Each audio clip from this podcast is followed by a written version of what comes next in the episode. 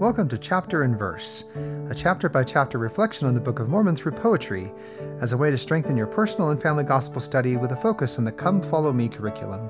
One chapter, one verse. My name is Michael D. Young, and today we have a text based on Omni 1. The focus verse for this text is Omni 1 26. And now, my beloved brethren, I would that ye should come unto Christ, who is the Holy One of Israel, and partake of his salvation, and the power of his redemption. Yea, come unto him, and offer your whole souls as an offering unto him, and continue in fasting and praying, and endure to the end. And as the Lord liveth, ye will be saved.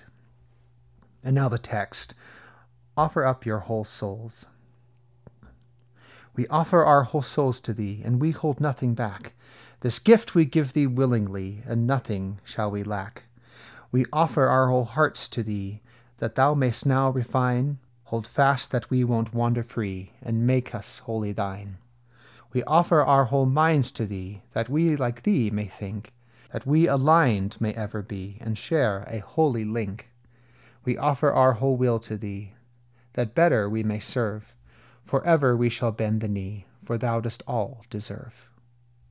Thank you for listening. If you like what you hear, please share.